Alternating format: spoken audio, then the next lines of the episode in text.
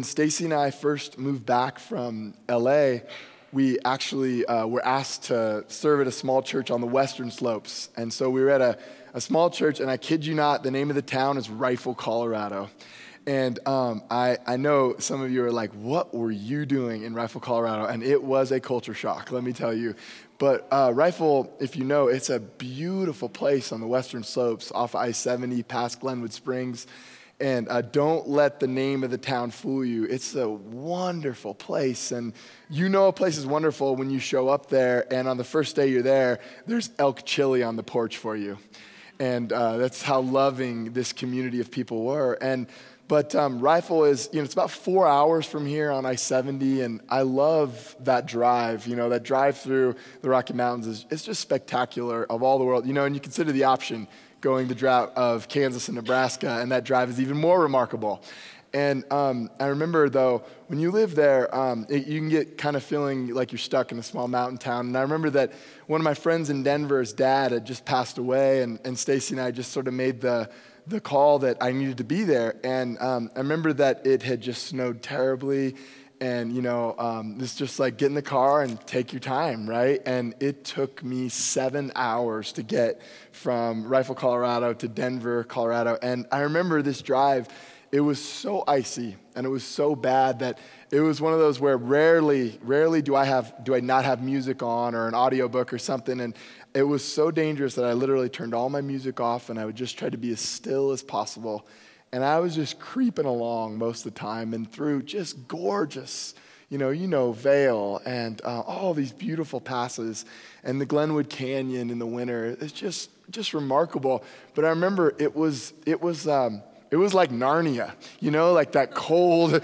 like uh, always winter and never Christmas is kind of how I felt, you know, and and it, long time in the car, and and I needed to make it for this funeral, so there was no stopping. It was just like I've got to push through, and I remember that um, this this cold, wet, this darkness. I remember that once I once I hit Golden, someone on the road construction crew had literally put a sign up that said the sun is coming. And it was like, like really a remarkable miracle, you know, after like six and a half hours of driving and you see some nice road crew guy thought it would be funny to put the sun is coming. And literally the Denver sun had just come out and it was like melting away the snow. And I was like, that is so beautiful that this road crew guy knew that someone would be driving through these passes. And that moment for me is this moment of this journey of Advent, this moment of hearing again these words of hope, hearing again these words of salvation from these ancient stories and these ancient songs we sing. And the verse that we're working on today, uh, it comes from Isaiah. It's a, he's a poet, and he says these words Arise, shine, for your light has come, and the glory of the Lord has risen upon you. For darkness shall cover the earth, and the thick darkness the peoples, but the Lord will arise upon you, and his glory will appear over you. Nations shall come to your light, and kings to the brightness of your dawn. And then the whole poem ends with this one line the everlasting light will shine on you. And so I, I, literally thought of this when I was on my six and a half hour journey through the Glenwood Canyon and coming out on the other side. And haven't we all thought of this beautiful verse, this promise that light will shine whenever we've been through a dark valley?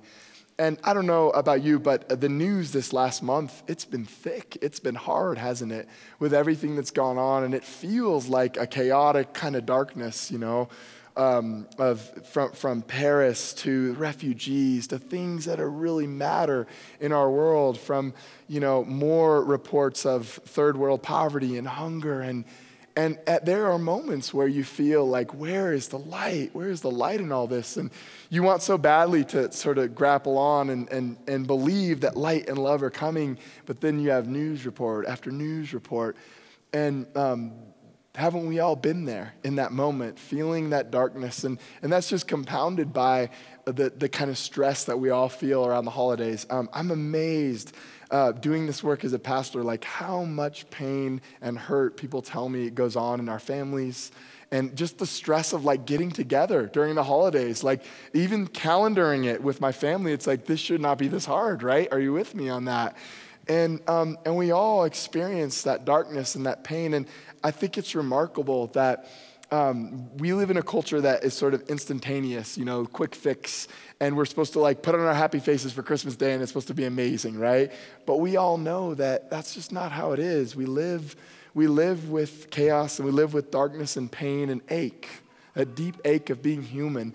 But we also live with that deep joy. We live with road construction crews that write the sun is coming on a sign to remind you that there is hope, there is love, and the thing that Advent, this journey towards Christmas, teaches us um, is, is that we must wait beyond the obvious, beyond what the newspapers tell us, and beyond what is on the surface of all our life. There is a deeper groundswell.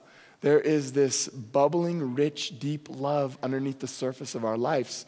And so Advent teaches us to slow ourselves down, to learn to wait, to learn to listen to those beautiful songs of Christmas uh, that, that haunting Emmanuel, Emmanuel, God with us. To learn that um, not everything we see in the newspapers and on the surface is what's deeply going on. To learn that people are more than we think they are.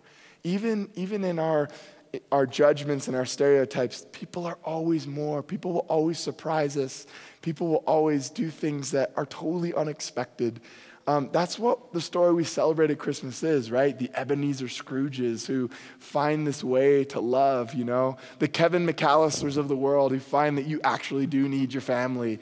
Um, and on and on and on, these great Christmas stories that we tell are all part of this glorious love that we celebrate. So, Isaiah, coming from a rich history of oppression and, and um, persecution, these, these these Jewish people living with the reality that things aren't good all the time, this poet asks us to hold on, asks us to remember that goodness is coming, that this is the God who injects and fuses grace into all that there is. Arise, shine, for your light has come, and the glory of the Lord has risen upon you. For darkness shall cover the earth, and thick darkness the peoples. But the Lord will arise upon you and his glory will appear over you. Nations shall come to your light, and kings to the brightness of your dawn. And then the beautiful end of the poem the everlasting light will shine on you. And so, as you make this couple day journey towards Christmas Day, I think it's important to remember a couple things. Remember to give yourself that grace, to be easy with yourself, to slow down Remember that uh, in the rush to get everything perfect, remember to laugh. Remember to be easy in the season and just say, if we don't have everything that we had hoped for, it's okay.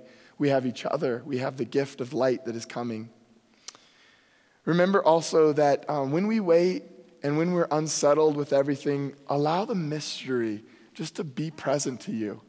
You know, our, our world, that, that quick fix and that easy answer and that uh, I noticed that all of us, we're sort of quick to problem solve in our culture, right? And that's sort of the best of the American spirit, the pragmatic spirit, and I love that. But then there are some times um, where problems aren't solved so easily.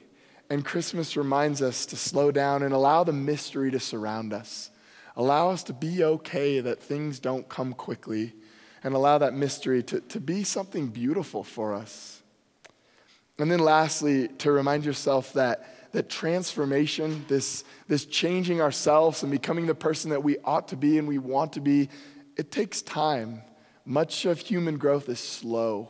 It takes time for all the neurons and neuroscience of our mind to make that change to be more patient, to be more loving. And I find that um, it is so incredible in a family when we want to be that patient person and we want to be sensitive and loving to our kids, but when we could just name, oh my gosh, I'm feeling anxiety right now that things aren't all done, it diffuses it in our families, right? we can learn to be more gracious to each other when we say, okay, I've got all this work that needs to get done, but I really want to be present, but I'm feeling this tension. And just naming it with each other can be such an act of grace, an act of love. And so we hold on through this Advent season. We hold on to this beautiful scripture because we know that a song in the dark is coming. We know that we celebrate the power of a child in a manger. That reminds us that power is much deeper than the appearance of things. Mighty empires have fallen from this small child that comes in the manger. But as we wait for that celebration, we remind ourselves of these words from the poet Isaiah Arise, shine, for your light has come, and the glory of the Lord has risen upon you. For darkness shall cover the earth, and thick darkness the peoples. But the Lord will rise upon you, and his glory will appear over you. Nations shall come to your light, and kings to the brightness of your dawn. The everlasting light will shine on you. Will you pray with me?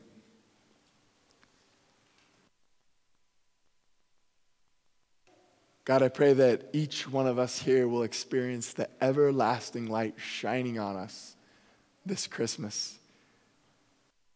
I pray that in this moment and through these beautiful poetic words, we will hear your hope, hear your deep mystery, hear you shaping and forming our hearts to be people of greater and deeper love. Thank you for this time together. Amen.